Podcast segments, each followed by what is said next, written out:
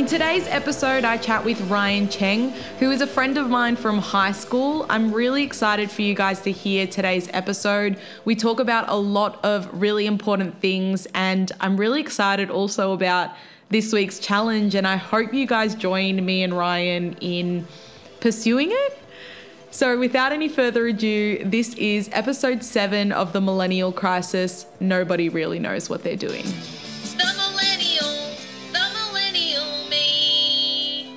This is The Millennial Crisis by Demi Kotsoris, Wi Fi not included.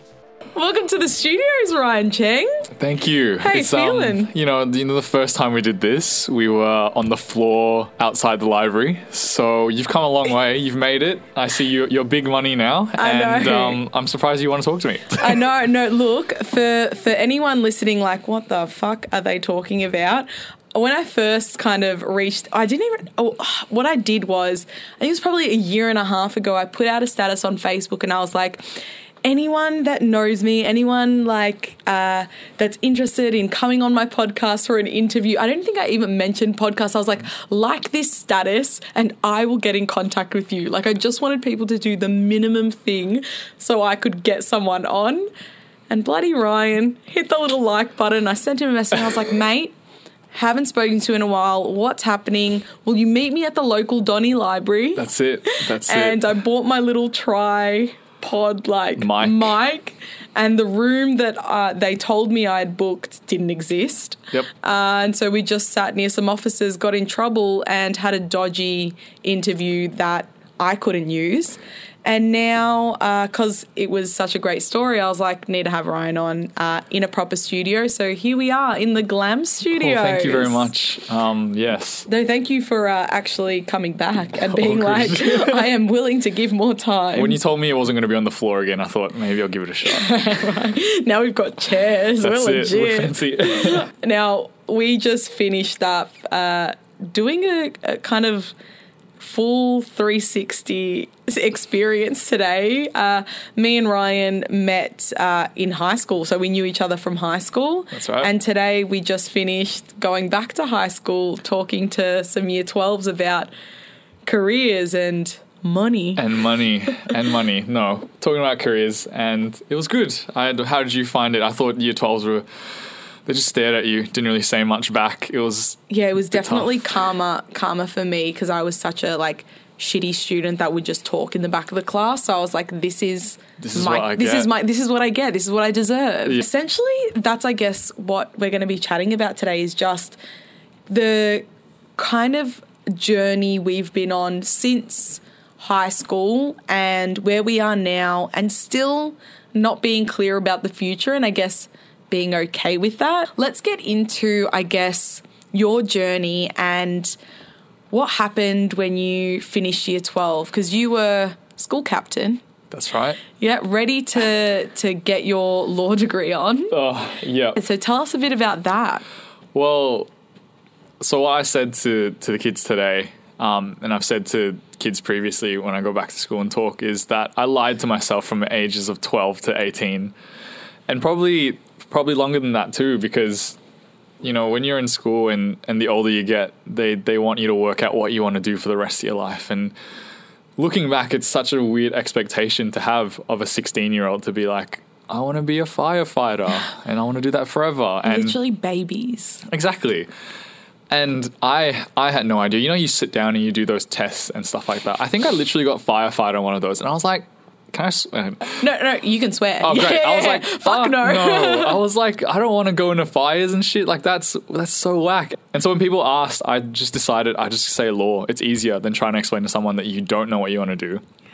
So I was like, law, law, law. I watch Suits. I was Yeah. like, I'm gonna be Harvey Specter. This this shit's about to go down. Love. Then when I finished, I didn't get high enough to get into a law degree, and then I did arts, where I majored in criminology and politics, with the idea that I'd do those subjects and then transition into law at some point. And then during that time, I interviewed with the police. I wrote a thesis that was like twenty five thousand words. Took took a year for me to do, and it was all really interesting stuff. And I learned a lot, and I learned a lot about myself and the things I'd be interested in. But after the interview with the police, I, I just decided it wasn't what I wanted it to be. And then during that time, I started freelancing. So I was doing the Coles hustle, stocking shelves at night, studying by day, and then decided that I'd just start traveling and then just start writing and taking photos. So I never been taught how to. I never just studied journalism, so I was never how to taught how to write in a certain mm. way or take photos in a certain. I literally made it up. I mm. picked up a camera and just went, if this looks good, it looks good. If not, I just adjust the settings and go from there. You said to me in our last interview that you kind of went through the motions of not knowing what you wanted to do. And the part that I really remember was that your younger brother was a musician. Yep. And he kind of encouraged you to go for your creative Yeah. side. And I think that's so interesting. Yeah, so my so this is my second brother. So I got two brothers, Okay. and so the one that's directly like younger than me, Middle child. the middle child. Yeah. Um, he he's always been the kind of free spirited one of the three. Yeah.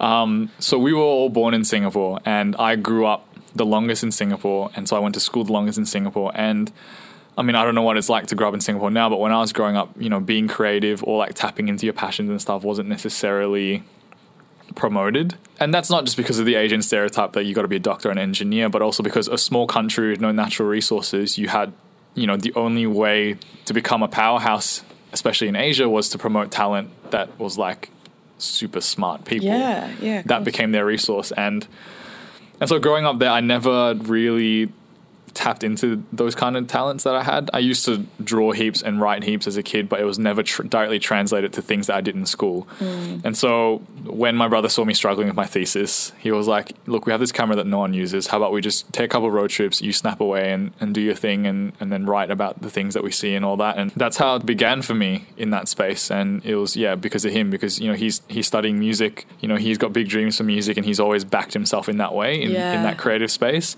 and yeah so he did that for me he was the gateway to all this yeah And it's a time that this is the thing, and we kind of spoke about this before we got into the interview. Was like sometimes you just need the tiny push or that tiny bit of encouragement. And I know you do that for a lot of people now. Is like give give back in the way your brother gave to you and like I've done that before when someone's kind of believed in me in one place and like I'm like okay that did so much for me and I don't think that person even realizes what Yeah. that did for me but that tiny little piece of help or advice or you know belief in someone can go so so far Yeah, and I think more often than not, we look to people of status for advice, right? Like we look mm. at celebrities, or like we read self help books, or we. Tony you know, Robbins You know, Tony Robbins, my guy out there doing the thing. yeah. We're doing that Wolf of Wall Street thing.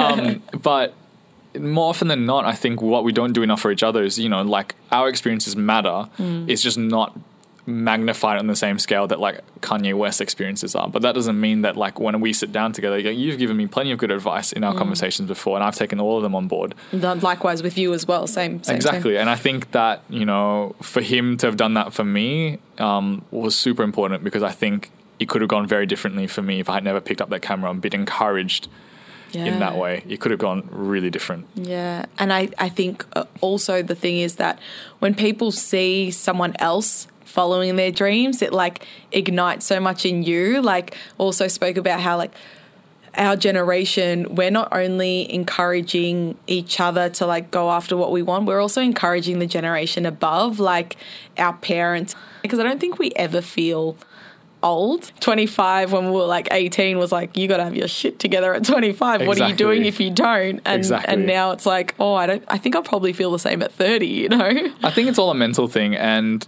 I like the idea of like never stop learning as a way to always be feeling young. Mm. Like the people that I've met, regardless of age, that always have that love for life have always been like, I'm always trying to learn new things or putting myself in, in places that are uncomfortable. Yeah. And that's something I think my fiance does really well. I think she always challenges herself and accepts challenges and knows that, that even though you might not succeed at it every single time, it's like every time you try something, there's something to be learned there. So I think that's super 100%. important. Yeah, that's awesome. Uh, so let's get into your photography and writing journey because that's where your passions do lie, and that's where the rest of your life kind of started heading in terms of career wise. So tell us a bit about how you got started there and what following that passion looked like for you. Well, there was no real. I didn't know what it. To be honest, I didn't know what it looked like. Mm. Once I picked it, picked up the camera, and once I started writing more again, I kind of had no idea what the next step was. And I tried, you know, listening to people in videos being like, "This is how you Yeah. help yourself" and all that. And I was like, "This shit ain't working for me." Yeah.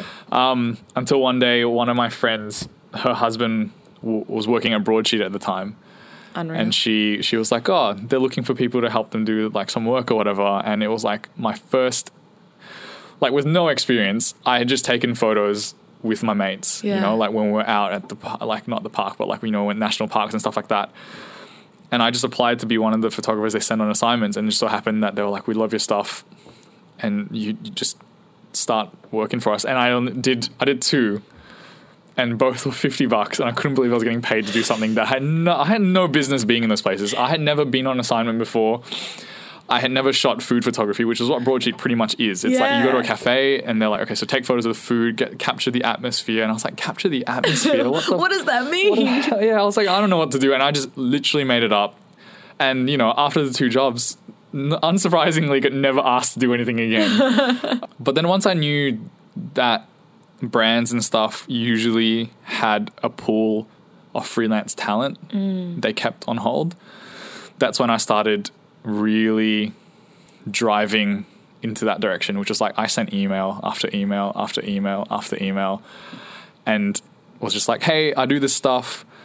Would really love to to help contribute to your content plan and, and you know your strategy and your schedule and help you you know just have an extended presence online because you know brands the hardest thing for them is how do I find content Yeah. couple that with when I was doing the grocery hustle, I was like, oh, I can also find diverse stories because I just travel in my mm. spare time. So I think I've been to like 20 over countries since I started taking on this kind of work. And what I do is I pick countries that were interesting to me. Then I go and I'd find stories that would difficult to replicate. And what I mean by that is like often when you find travel things, it's like 10 things to do in Paris or Yeah. here was my experience with the Eiffel Tower and stuff like that. And I knew that the only way to stand out was to find stories that no one else was willing to find and talk to people that no one else was willing to talk to. And that meant like I wrote a story about the like the street hustlers in Paris, like around the Eiffel Tower. Yeah, cool. Yeah. Um, and I literally just sat down in the park around the Eiffel Tower and just watched them and like spoke to one of them and you know and just kind of just try to put myself in their shoes like what is it like to live as this person who's really trying to put food on the table for their family? I also went to South Africa with um with a mate and then we visited a couple of townships and then we spent day like an entire day in each one just talking to locals being like what's your life like? What's hard? But what are you grateful for? and stuff like that. And some of the stories you get out of those you you couldn't make up you know? And that's how I knew that other people couldn't replicate that because mm-hmm. unless you went and found the exact same person I spoke to and had the exact same conversation Yeah. it wasn't going to be a, here's my top 10 things to do in Paris mm. and once I did that, that gave me a point of difference. And when I started hitting people up, that's when I got traction. Yeah. That's when Huffington Post happened.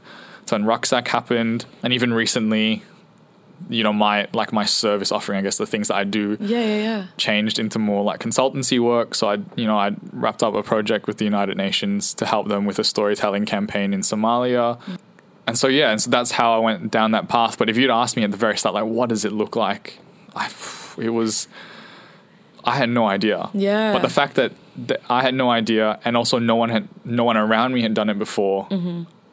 There was no, I had nothing to lose in terms of, I guess I just reach out and keep reaching out until someone says yes, and that that worked out. I remember I got my first pay. So apart from broadsheet, because I feel like broadsheet was a bit of like. But I feel like broadsheets like was would have been such a huge learning experience for you to For be sure. like just jumping in the de- like me or, or knowing that following my passion, utilizing those shitty photos or whatever of me just fucking around with friends. Yeah, yeah. That actually was a portfolio. Like, what a great learning Exactly. curve to Oh. just follow your curiosity. And then when opportunity happens, you have just- something to show. and and that's the thing my favorite i think one of my favorite memories ever since i started doing this kind of stuff was someone was like what camera do you use and so i had a family camera but it was like a pretty good one and i didn't want to take that camera out on time i didn't feel comfortable using that kind of gear Yeah. and so i walked into i think i walked into JB and i said i'll just take your cheapest one i said give me your cheapest one and they're like here's the sh-. the guy looked at it here's the shittest one we've got Dad. and I was like, cool, I'll grab it. And then, so when I was like pitching people and I got the broadsheet gig and stuff like that, there was a guy that I knew who was also trying to get into that field. Looked at my gear and was like, you'll never get a job with that stuff. And I was, and, but, you know, here, I guess here I So- am. no, no, sorry, sorry. You took the broadsheet photos on that shitty camera. Yeah. Fuck off. Yeah, I reckon for the first three years, three or four years, all my photos were off the shittest Canon camera that isn't made any that isn't made anymore. Amazing. I told I yeah, love yeah, that. yeah, because it's we like all think like we're fed. I mean, I we, we both work in marketing where you're supposed to feed people they need this or you Mm. know they want this and all these kinds Mm-hmm. of things. When in reality, just starting is the best thing you can do. Exactly. And what it like crazy. I didn't know. Have I like, never told you that before? No. Yeah, 'cause that's- yeah, that's that's- that's so important. That's my, so pivotal. my dad was like, "Don't don't ruin this camera," and I was yeah, like, yeah. "I'm probably Fuck, gonna I'm ruin this scared. camera, so Yeah, I'm gonna just." Um, yeah, so I reckon at least a good chunk of my portfolio was shot on that, Crazy. just on the worst Canon camera, and you can't find it anymore. I'm pretty sure because I went looking for it because I think I sold it to one of my friends once I was, you know, moving Yeah. up in the world, And they probably Uh, would have yeah, been yeah. like, "Well, Ryan fucking Yeah, made yeah, it well, with exactly. this. This camera is the shit," you know. um yeah you can't find it anymore and it was a good camera i do miss it i do miss it i i regret selling it sometimes because yeah that's the thing i started out on and and yeah it was not even bad Yeah. and i think it's all a mental thing that people think like i'm a big fan of stuff like i love new Gear. things Yeah, gear. gear. like i bought a gopro that i don't like i don't really use because i was like maybe i'll try videos and stuff Yeah. Story of my life. I oh. bought a drone and I dropped like a eight hundred dollar drone, flew it in Paris, and it felt like the first time I flew it, it um, spazzed out and fell nine stories. Thank God, it, no one was underneath to Oh. like, yeah, yeah, just like mental and whatever. Oh, I'm a big fan of gear. I love gear so much, but now, you know, like having gone through the process, Yeah. like I understand, you know, the temptation for people to be like, I need the best shit. Mm. But more often than not, it's like, it's often when you're creating something that we're talking about content, it's like 20% gear and 80% how you execute on For the sure. content. So yeah. Yeah, no, that's really cool. Do you like we kind of spoke about this before, but do have you ever shared that kind of besides your mates and stuff like that? Have you ever shared that stuff? No, I haven't. I don't. So, I mean, if you, I find myself even just then that like thirty second snippet of me like fumbling over my words. That's Mm. how I feel all the time talking about the stuff that I do and talking to people. I'm just, I just feel like I'm a terribly awkward person. Even though I know you said before that I'm not, and other people would also agree with you. I Yeah. naturally inside. In social situations, sometimes I get a bit anxious, and also then Yeah. sharing those kind of stories makes me anxious. Whereas when I'm sharing the stories of other people, I use like then it's about them and it's not about me, and that's when I feel most comfortable. But you know, I think you're right in the sense that you know it, it could be good because then for other people to hear that hear could that, help. yeah. So I guess that's something I got to do more of. Yeah, hundred percent. I'm like, I'm just gonna message you every now and then. So like, hey Ryan, like, how the stories on you Yep, going? yep, yep. Like, how are you going? Yeah, cool. Just that? another thing to add to the list of things that you've challenged me on. So it's good. It's good. Nah, um, that's awesome. Let's talk a little bit about. I guess although you said it was all you made things about other people, you had built a brand that wasn't yourself, but it was. It was essentially you. So let's talk about the 88 and how that became your online profile, what that was and what what that kind of did for you. Not necessarily also in a careers way, but the learnings you got from talking to different kinds of people. Yeah, so the 8.8 didn't always start out as the 8.8. Um, it was just, I can't even remember what it was called. I think it was like the Ryan C, like just like my thing. And Yeah. It was just a place where I could write stuff and put it up there if anyone read it, they read it. If they didn't, they didn't. And it was just like a complimentary thing to the freelance stuff. Like mm. brands would publish stuff, and then if people clicked through my bio on on the brands page, they come to that site. And then it just started picking up traction, and other people were like, "Love these stories. We we really want to share our own similar experiences." And I I was like, "Yeah, cool. Just send me whatever." And as long as they weren't offensive or rude or anything, then Yeah. they were, more often than not were great stories from people, from like real people. Yeah. And then it became like a bit of a safe haven for creatives, like really good creatives that just couldn't break the algorithms of social media. Mm. And that's really what I think it became for them. You know, like just some incredible talents. Like there's this one guy, he's a Canadian filmmaker, and he made a film about how in, in Uganda, in this village, this lady teaches other women how to box to protect themselves because gendered violence is really high in those areas. Mm. And like that film is like you would you could see that film in cinemas and stuff like that, but it just doesn't get found because of the way that the algorithms do their thing. And so, you know, you're talking about the yeah, you're right. The brand was never it was never about me, and I love that it took a life of its own outside of that because I got to meet all these people I met. So yeah, Rob Mentov is the Canadian. I'm giving all shout outs now. Yeah, yeah, yeah, no. Um, Yeah, go, go, go. Yeah. Rob Mentov is the Canadian filmmaker. Yeah. There's Leo. He's also a filmmaker based out in England, but he does work like really good work in Africa for Mm. NGOs. Then he he does some amazing photography and film. Uh, there's another. There's a. Oh, I forgot her name now, but she's a really awesome photojournalist, and her story is incredible. And if you can get it for this podcast, that'd be sick as well. Really? Yeah. She just bought a one way ticket to Kenya to go and cover the riots there and stuff like that. So I met all those people. So I learned so much from them in terms of their creative process and how I can implement it in mine. But then also, how do you manage a brand that mm. suddenly took a life of its own? Mm. And if you go on the A8 now, it like it's it's definitely slowed down a bunch just because it's hard to manage that, do work, do freelance. It's like it's just a Of lot course, yeah. but it's you realize that once a brand takes a life of its own, you need the right people around it, and and yeah, the processes of just making sure that all the stories are edited in the right way, the voice is right. Mm-hmm. Oh, it's People yeah. forget, like, you don't realize how much work something is until you start doing it. Yeah. And, like, even with this fucking podcast, man, like, I'm like barely being able to pump out an episode a week because I'm like, fuck, you need to spend like two days sometimes looking for the right person for the interview because I don't want people coming on here with a huge ego saying money. Yeah, yeah, yeah, yeah.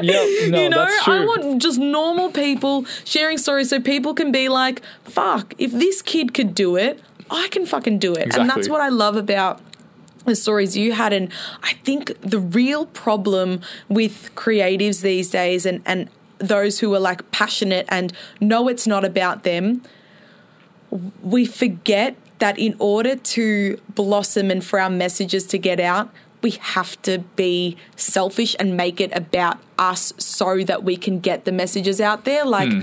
those people that, like the Canadian guy that you said had these incredible films, like, you know, he needed to build, like, he needs to build his brand so that he can start getting those. And Yeah. we all have this perception that social media is the devil kind of thing, you hmm. know, sometimes. And I think we even spoke about this last time about like, you know, leveraging it in the right way so that you can get not your message out but other people's messages out. That's right. And it's it's so hard and I struggle with it so hard now because it's in my work I do it's all about like telling businesses you need to do these things, you need to share these vulnerabilities. That's how people connect. Yeah. And I don't even fucking do it for myself, you That's know? right. Yeah, and I think that's a fair point because it's easy when you're trying to use those things that you're talking about, those kind of strategies and stuff. When it comes to a business or a brand, I think Mm. It was easier for me to talk about the 8.8 because it wasn't me. Yeah. It was just this other thing that I kind of represented. Yeah. Whereas when you talk, what you're talking about is what I did on a smaller scale, which is like I emailed editors, I emailed brands and stuff like this is what I've done. Um, but what you're talking about is true to a point as well. Is that on social media for all the, you know, for the classic wanderlust travel photos and you know the shirts off on the beach photos and stuff like that. You, we all have a responsibility to share things that are worthwhile to be shared on those platforms Yeah. Um, which is why I like you know because isn't you haven't just challenged me to share those kind of stories about like the shitty camera and all these things, not just on this podcast. You said it to me you know, a couple of times before, um, and I guess you know I've never considered the impact that it could have for someone to hear that. But you you are right. Like for everything negative out there, we have to put something positive back out, and and yeah, Sure. And it's not that like I think it's just also like one thing I've been really toying with recently is like mindful consumption online. Like I'm in charge of my algorithm. Mm-hmm. Yep. They feed me the things I like. So if I'm constantly liking fashion photos and like all this stuff, of course I'm going to feel like I need the latest shirt, the latest this, Yeah. the latest that, because that's all the shit that I'm like seeing. So it's like, I don't know. It, it, it's just, I think the more you hear these other stories and stuff and the way you say to them like man i want to share your story i want to get your shit out there because people need to hear this Yeah, shit yeah. it's the same as what like you know we should do for ourselves as well is that like you know we need to compete with these other people so that Yeah. people can be reminded that you don't have to look up the top you can look next door Yeah. and get that same inspo as you could get from Yeah. fucking tony robbins Yeah, poor Tony. I'm sure he's a good I know, guy, yeah. but I just look, and I think I don't like the word competition because because then we forget why we do things in the first place. Whether you're a nurse or a content creator or a doctor or a lawyer, it's like ideally you're in this position because you were passionate about it and you've gotten here because of that passion. Yeah, you're right. And passion cuts through the competition, Mm.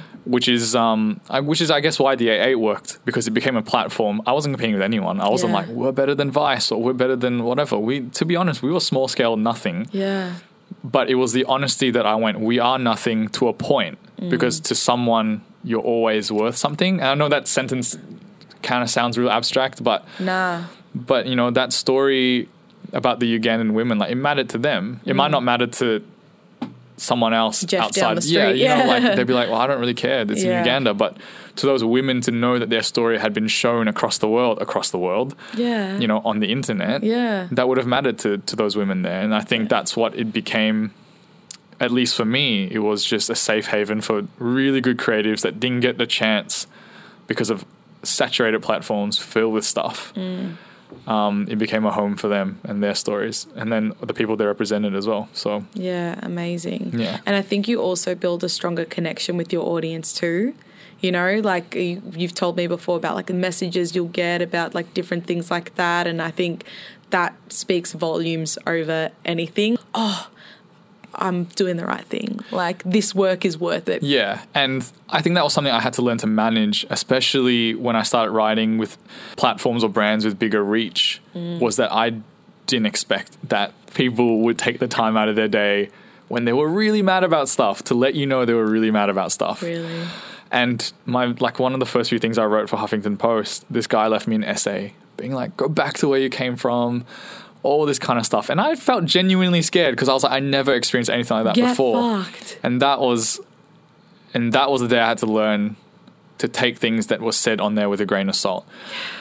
And in the same way, all the positive messages were great as well, being like, "Thank you so much." Like you know, having someone talk about these experiences from like I guess an Asian Australian perspective, mm. you know, people were grateful for that. You know, if you were to talk about the negative and the positive, Yeah. But then to also understand that I wasn't doing it for those interactions either. It's it's neither am I trying to get a negative reaction or a positive reaction. I'm doing it because these are things that I believe in Yeah. and how everyone else reacts is secondary to that. Yeah, I love that. I love that message. That's very, very good. um, okay, so let's kind of talk about where you are now. And I guess, you know, people listening to this, they're like, this guy, like, he's done it all. Like, how cool is No. this? 100% everyone's. And we, we never feel like that about ourselves because the thing is, we always want more. But I'm sure if you had told Ryan, in year 11, the things that you had done, the places that you had seen, the people you had spoken to, that Ryan would be like, what a fucking, Yeah. like, that's Yep. Yep. mad. Like, Yep. that's so cool. so, yeah, let's talk about the reality of being creative as well. One thing, like, we kind of spoke about was like being picky with people you want to work with and just wanting to align your values with people. And the reality of that is that sometimes you can't always make money, you know? Exactly. And needing steady work and just because you are a creative doesn't mean you don't have to do the nine to five thing sometimes, you know? Yeah, and I think that's something that you know we've known each other for a while now, and mm. That's always something I struggle with, which is like that balance of nine to five, which which is good for some people Yeah. and not good for other people, Yeah. and then also the opposite end, which is like you freelance all the time without the security of a nine to five. And right now, I work as the head of content marketing at a uh, at a university, And how I got that job was someone saw my freelance work, slid in my DMs on Instagram, literally. literally. was like, hey, we're looking for a content writer. So this was two years ago. I started out as a content writer now. Um, I'm the head of content marketing. And, you know, like I'm incredibly grateful for the nine to five job. I mm-hmm. don't love it all the time. And that's that's the reality. That's my reality of it is like if I had the option I wouldn't be at a desk all day. Mm-hmm. Maybe that's just because of the, you know, at the stage of life, we're, we're not, you know, we don't have mortgages or families and stuff like that. And, and so I struggle with that a lot. But at the mm-hmm. same time, the skills that come with taking a role like that so early on in my career, mm. learning how to manage people. So there's good and bad to both. And yeah, in, in terms of you know how I move forward from here, what's the next thing? Mm. Like I have no idea Yeah. in the same way that like you're right if you told me six, when i was 16 like this is what it's going to look like for you one i'd be scared as hell because as a kid i was always just like i liked the comfort zone i lived in the comfort zone and, and i would not have if you said you're going to go to africa Yeah. you're going to you're to have a you know your leg's going to be in a cast the day before you fly you know you told me all that I've been like get the fuck out Yeah. like i'm not doing that yeah, yeah, yeah. or if you told me I'd be the head of anything when I was 25, I'd be like, that's crazy. But then at the same time, what you said at the start of this bit was like, I don't want people to think, oh, he's he finna made it. Like he's Mm. Because I don't think I've made it. Like I'm happy, and every time I achieve something, I'm like, yes, you know, Yeah. that's always good to acknowledge that you've done something good or great, and mm. like great in your own. For terms, yourself. for yeah, yourself exactly. Yeah. but to never feel that like at any point you've just gone, that's it. Like I've done it now. I've made done it. Yeah. I've done it all. Yeah. You know, and I've got no interest in being in that position of like I've got nothing left to do. Yeah. And so I'm always balancing the full time because that's a new, like a relatively new role for me. I've never been in that kind of position before. Um, but then also balancing it with like pursuing freelance clients that, like you said, because I have a full time job, I can be more picky. I don't have to take money Yeah. because I'm because I'm not freelancing entirely. yeah. I don't just take money for the sake of taking money because I got bills to pay and stuff like that. I can be real picky and real choosy. The UN job, but I, it was just a volunteer thing. Like, I, you know, I never, no one mentioned money. I didn't ask for money. It was like, Yeah. you know, I wanted to do it because I believe in what the UN does and what Yeah. it does for people who have no voices for themselves. Yeah. Um, I did work for Better Life Vietnam, which is an organization. If anyone's thinking of traveling to Vietnam, they they um they take travelers and you teach kids English and you help disabled kids make arts and craft and stuff like that. I did um, social media strategy for them.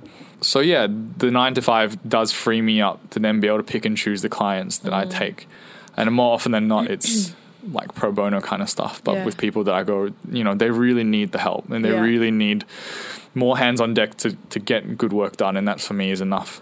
Yeah. Which I know sounds super like lame because people are like, oh, I'm just she's just saying that. I'm actually not just saying no, that. no, no, no. I, I do. I, you know, the thing is, I think we all want to help people, and I think it's different situations we get ourselves in, or different communities we're surrounded by, or different opinions that lead us to move further and further away from helping people like you know helping each other and being a community i guess because like mm-hmm. that's how we like i started reading like sapiens and that's like kind of Yeah, like yeah, fucked me up like that Yeah, yeah yeah, yeah. I, I would I should have done the audio book, but i was like i haven't read a book ever you know i should probably read and i started with the one that like i Oh, yeah. literally read a, a, page It's a massive book. it's not just a massive book, but there's words in there, and I'm like, what are you talking about? I read a page 10 times, and I'm like, I still don't understand. Yeah. But, you know, it, it kind of puts you into the perspective of like, we're meant to be in a community, we're meant to be in a tribe and mm-hmm. like help each other. And that's why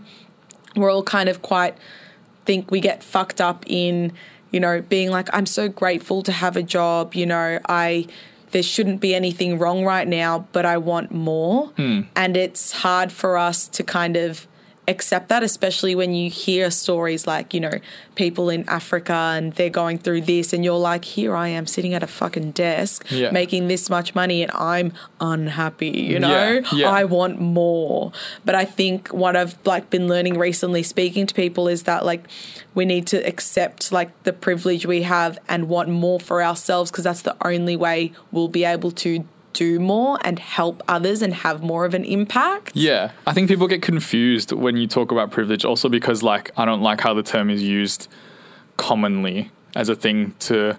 You know, I don't. We don't have to get into race and stuff here, but No, like no, you know, no, you yeah. know what I'm talking about. Yeah, and I think sure. a lot of terms nowadays have been con- convoluted as a result of that. And like, take the 88 for example. So the the 88, why is not called the 88 is like it stands for the words. So it's Sawubona is a is a Zulu word for ICU, and that's what I learned from a guy in a township in South Africa. Cool. The response, which I cannot pronounce and won't try to pronounce, has eight letters, and so they both have eight letters. That's why it's called the 88.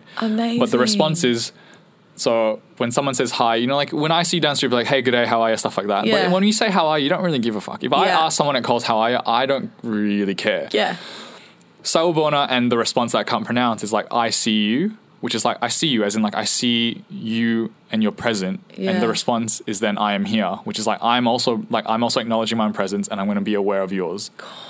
Which for me is such a powerful thing because you talk about existing in tribes and communities and stuff like that and and what we've forgotten how to do is connect to each other. Yeah, the world is much smaller and we have much more access to information and then we feel like we don't need each other anymore because it's like, well, I have everything I need at the tip of, you know, at my fingertips. Yeah.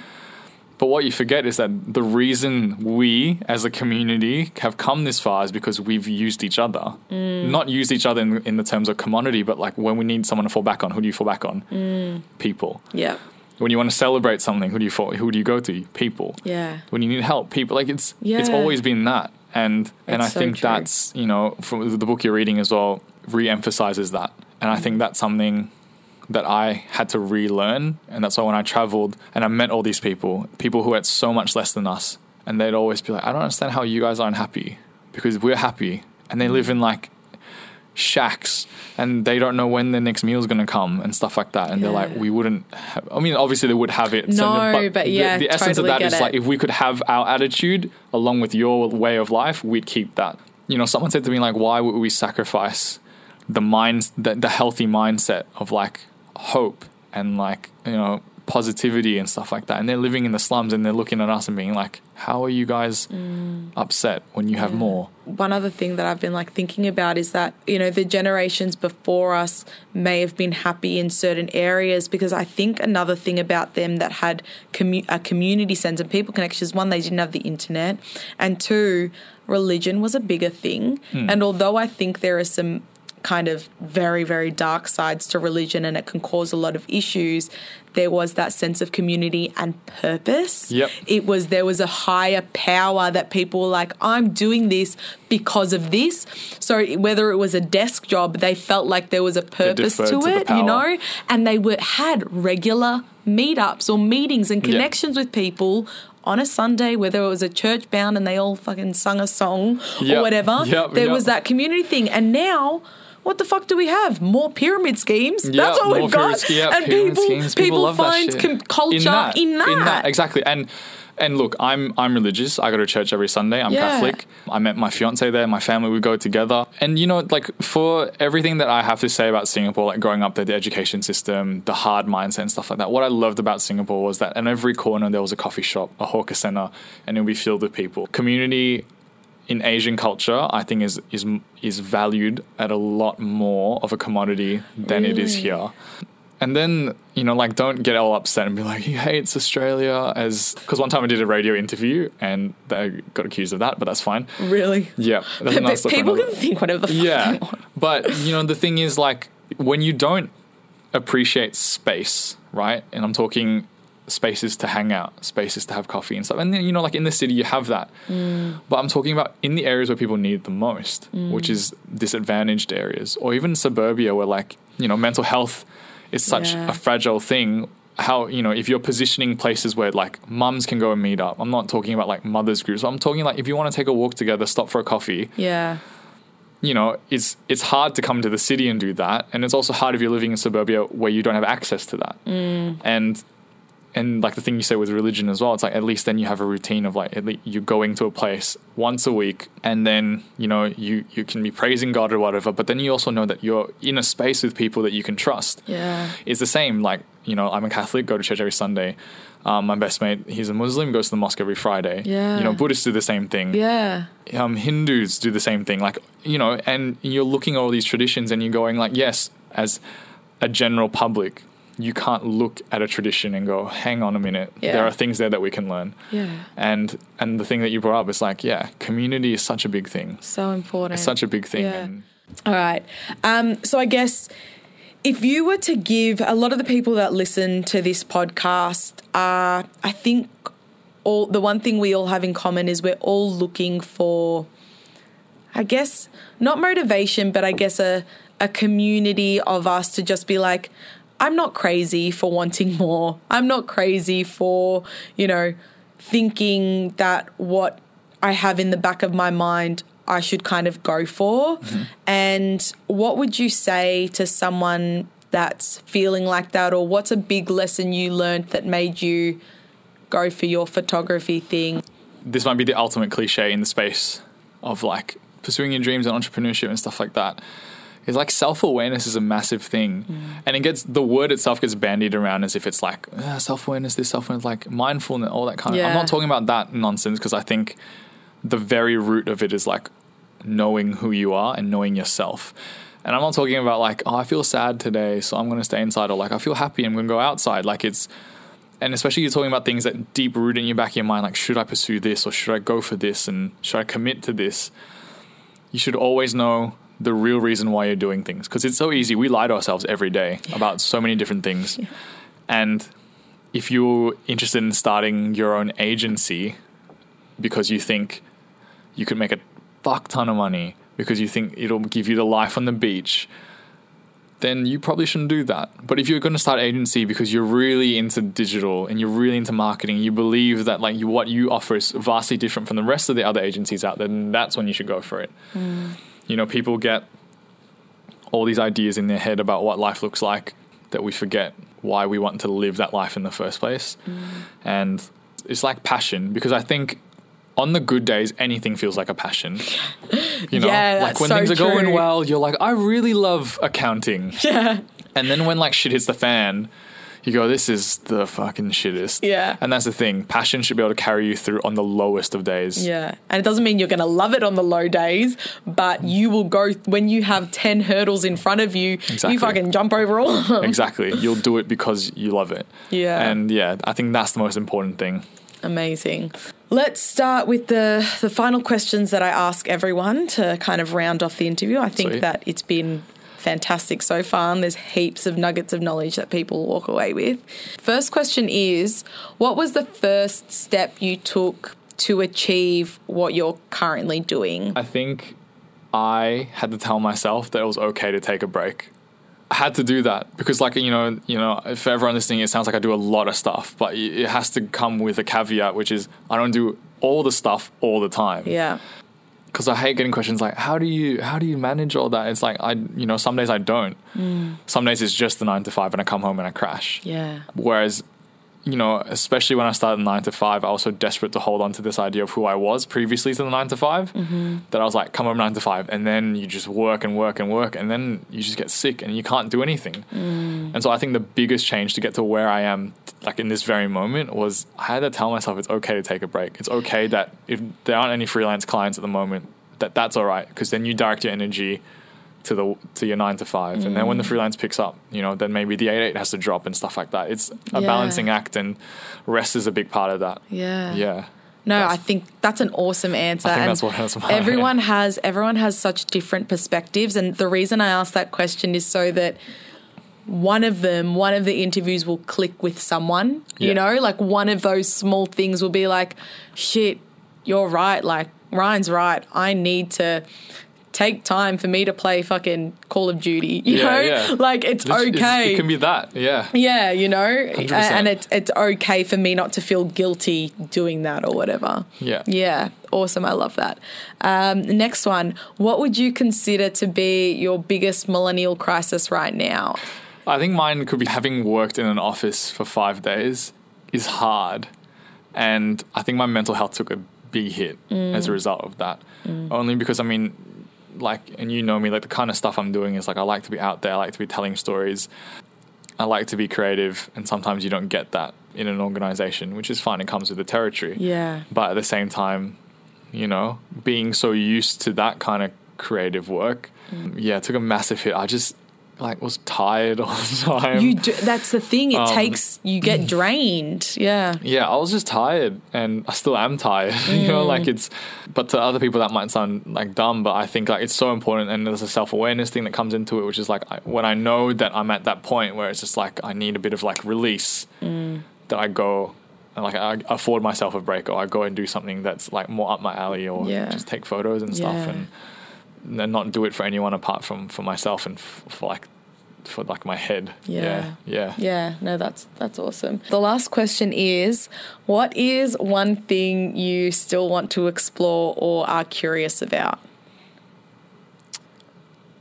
Now you already like did something a little bit that you like told me about. Oh, but, yeah, but yeah. let's let's get into the kind of new the step before so you told me about yeah, yeah, you yeah. started doing the step before but what's like the next big step that you're curious about yeah So I think what you're referencing is I set myself a challenge like every six to twelve months to do something that makes me feel uncomfortable. yeah And I just and it was just it started when me and um, Christina, my fiance, were just joking around. I was like, I can totally do stand you know, like the stupid shit that you say, being like, I can totally do stand up comedy. I'm funny. I have funny experiences. yeah Um, and and then I like fully just like wrote what I thought was a brilliant like sketch or whatever, and it wasn't like great.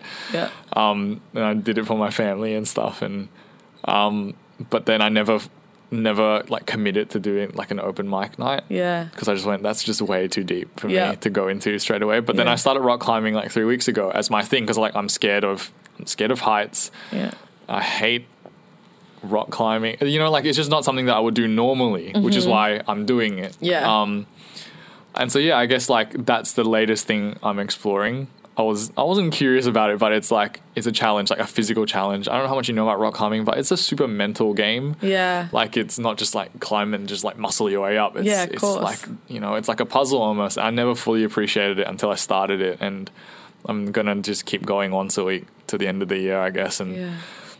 and then yeah, maybe maybe stand ups next, maybe not. I don't know, but that's for me. That's what I'm doing at this point in time. Yeah, Yeah. for sure. Now I've got. I think I know. Last time uh, before we kind of got into the interview, I spoke to you about uh, how I set a challenge for everyone, and it's Yeah. and the reason I set the challenge is because, well, like I used to listen to so many fucking podcasts and then give people business advice. Yeah, yeah. And I'd never like done it myself, but I was like, I'm fucking consuming all this shit. Of course I fucking know. Yeah, like, you know? yeah, yeah. And so it's all about doing. And some challenges are really small and some are a bit bigger. And we'd kind of discussed, I'd always wanted to do um, the minimalist challenge where you get Sure. rid of something each day. And you said, like, that would be something you would want to do. But now I'm thinking, now I'm thinking, I don't know, like, we- we're, we're really like spitballing free, No, uh, going, man, going free no, now. I But, know um, where this is going, and I'm yeah. not loving so it. it's something that I had said to you. I had had a podcast planned with a comedian that I listened to, and um, he. The reason I loved his work so much was because he shared really dark stories, but made them funny. But you also learnt through his act, Yeah. and I was like, I want to get him on. I want him to teach me, like, and uh, he's agreed to come on. But like, I wanted him to teach me like comedy and like for me to do my first stand up show. But I think it'd be so much funnier, especially because. I am on a timeline where I'm going to be going away soon, but to challenge you oh, and for you to challenge me to pick a date for an open mic night. Maybe it's in four weeks, maybe it's in three weeks, and just fucking do it. You really put me on the spot here. You don't have to. We don't have to do it. We can go for the minimalist challenge, and no one will hear this. But I'm just like, I'm actually sweating thinking about That- it. I'm just That's like- freaking me out. and Oh my god. I don't even. Sure, sure. Yeah? Sure, Yes. sure. Round of applause for Ryan, ladies and gentlemen. Um, round of applause for me.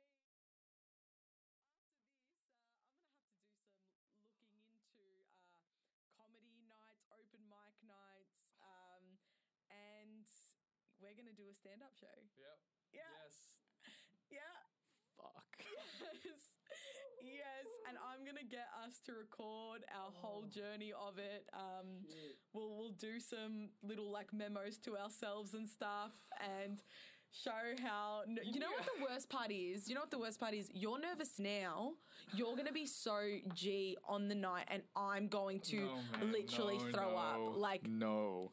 I, I feel like that's what's gonna happen. feel so sick right now. I feel so sick. It's cool. We're I'm good. I'm like like I was I was literally going to say like you don't have to do it, but then I was gonna be like no, the fact that you don't want to do it that much means you have to do it, right? Yep, yep. And what a great story it would What be. a great story. What, a great, story. What a great story. A friend asked you to come on the podcast and thing, no, you have to do an open mic night. Amazing. Great, great. Oh, I great, great, great. I this. should never have told you that story. Cool. Amazing. Oh, I'm so excited about this. Okay. Um, so, this week's challenge is uh, challenge yourself to do something that literally makes you want to throw up. Um, whether it's rock climbing for you, stand up comedy, an open mic night where you can sing and you've never told your family that you enjoy singing. I don't care what it is. This is one of the bigger challenges, but I think we've worked our way up to this level and sometimes you got to jump in jump in the deep end Yep. cool. Cool. um so cool, cool, cool. stay up to date yeah um stay up to date with um what's happening what's happening there i think we'll have another uh, review of of how that goes uh, next week but um yeah thanks so much for coming on ryan Cool. Thanks. hey so sorry Awesome. Okay. Thank you so much, uh, Ryan, for coming on. And also, special thanks to actually being open to doing this. Great. Um, bad as it seems right now, I think it's going to be very pivotal. A pivotal experience, a pivotal life moment for both of us, um, putting ourselves out there in this way Gosh. and on a f- time frame because I feel time- like yeah, if you, keep- didn't have a keep- time, yeah, You keep saying the time frame thing. I get it. We're on a time frame. Okay, Great. right. Um, Ryan, I have dragged you back for for the third time. How do you feel about that? You know, the saying goes third time lucky, so hopefully Yeah. you never have to do this again. Right? Sometimes in life things don't go as planned, and unfortunately, I think. I, in particular, was a little bit um, optimistic in the time frame and the challenge that I had set for us, uh, which was a stand-up comedy show. And look, Yep. uh, if if times were different and I was not uh, departing the country for a, a decent amount of time, we Yep. I'm sure we would have eventually mustered up the courage and got it all done. But I'm sure we would have. everything was not going our way, and uh, we had a few issues with organising a venue and holding a spot. So we are here now with a new challenge in place because we're fighters and we're not giving up. That's it. I think we have to adapt. That's I mean, it. part of me is kind of relieved that we're not doing the, the stand-up comedy thing. We had a bit of a chat the other day, and you came up with a with an awesome alternative because I had a bit of a panic, and I bombarded you with a whole lot of shit, uh, trying to not give up on on the dream of doing a stand up show, and I you were like, listen, let's just fucking put it on pause.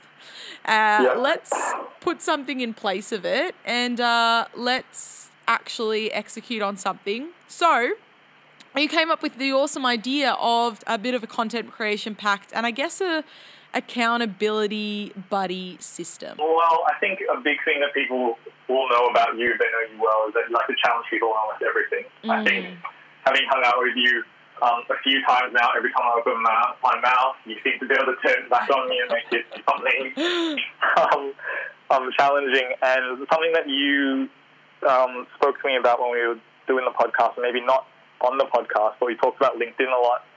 And something that stuck out to me was when I was telling you the story about how I bought the shittest camera in a store, and you asked me if I'd written it down anywhere. And when I said I hadn't, that you thought that it could be a really beneficial piece of content for someone that might have been going through the same thing or thinking about pursuing a similar path to myself. And then once once the you know the microphone's off and stuff like that, then you reiterated how important it was for me to be writing not so much the creative stuff that I've been doing, but talking about my own experiences and my own journey um, to to where I am um, at this very point in time. So I thought that instead of the stand-up comedy thing, which you know, I'm actually really bummed about. I think I had built up all this hype with my fiance, especially. She was super bummed. Um, It will be I done. I just want to clarify that. That will be done. Uh, it might not be now or in the near future, but when I'm back, you know I'm going to be yeah, pestering you know, your ass yeah, I know. it. I know you'll be back. I know, I know. I haven't forgotten. So the anxiety hasn't totally dissipated. but I thought, um, thinking about what you said about writing, writing down all those experiences and turning them into pieces of content that could be beneficial for others, and also emphasizing for me a lot. And I think the people that follow you closely would know how much you've been hammering on about LinkedIn and how it's almost a reflection of Facebook when it first started in terms of organic reach. I thought it'd be good that for, for the next, I don't know what the time frame you set, but to write a piece of content for a given amount of time every week. Um, and I think people might be like, well, that seems like a step down from from the comedy thing. But I think writing and sharing content on social or on any kind of platform is kind of similar to doing stand-up comedy. You're still putting yourself out there in front of, you know, heaps of people um, and sharing kind of really um, intimate and important stories about yourself and, and your process. And I think that could be um, a good alternative and placeholder until you get back in Pestamy to do stand up all over again. A hundred percent. When we kind of spoke about it and you first, uh, I guess, pitched me the concept of like, hey, what if we replace it with this? When you said it, it made so much more sense because this is something that people deal with a lot more and it'll be a lot more relatable. Because I know anyone that's listening now has definitely felt some sort of social media anxiety to a degree, right? Whether it's, Yeah. and on different platforms, whether it's I'm not going to tag someone in this meme because I'm like, what are they going to think? Like, is it actually going to be relevant to them? Are we close enough for me to do that? Like, on a smaller scale Yeah, of yeah. that? Or it's LinkedIn's really terrifying for me. I don't see myself as a professional. How am I going to post on this professional platform, right? Which is Yeah. something I've been like preaching to people, but I haven't from a while ago, but I'd never been doing it myself. And then I was like, fuck, I can't be telling people this is what they need to do and then not doing it myself.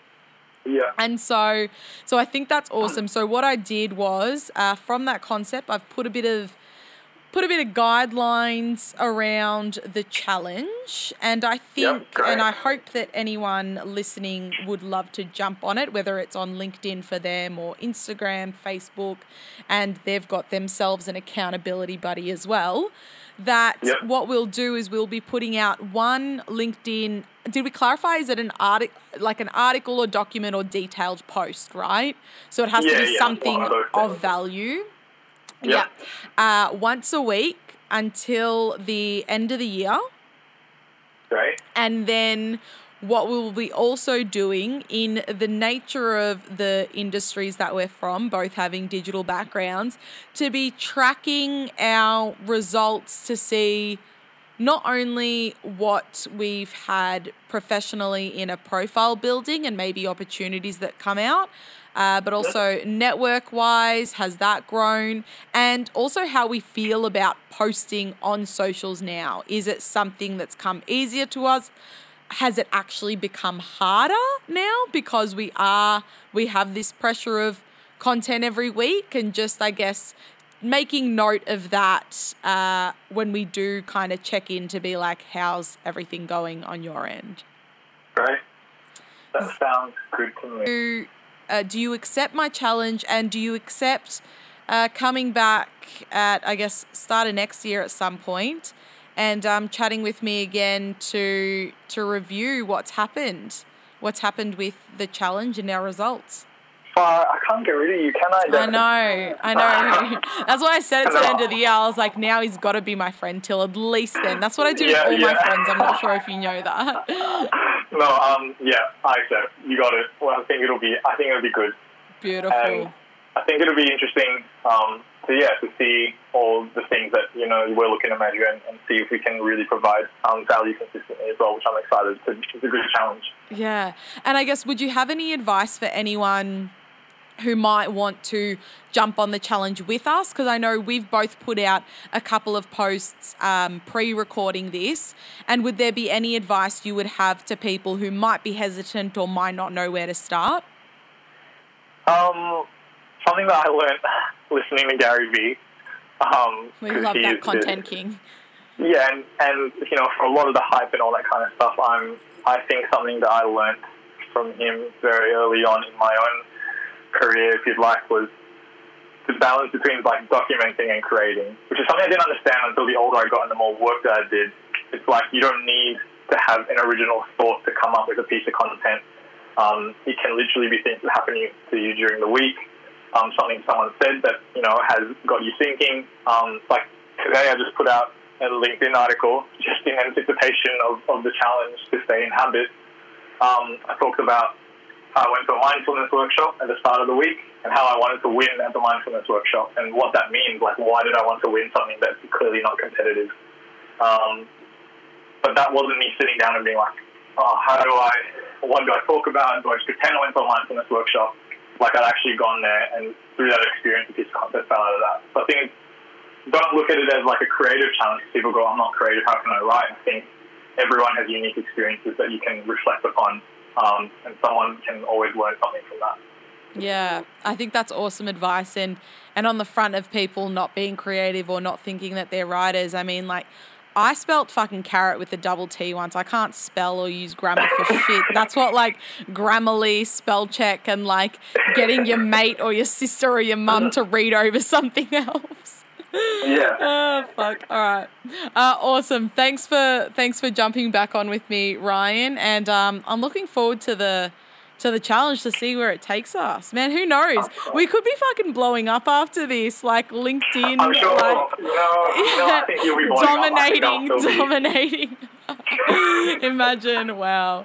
Um, you want to check out Ryan's stuff on Instagram, and he's very shy and doesn't want to plug himself. But uh, Ryan, what's your handle? Because people are going to Um, want to it's check super you out. racial. It's chink in the armor. We love that. Yeah. Um, that'll be in the bio as well.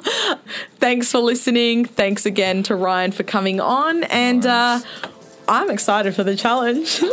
I'm trying to be excited because I can't say I'm shitting myself in the same way. All right. Bye, guys.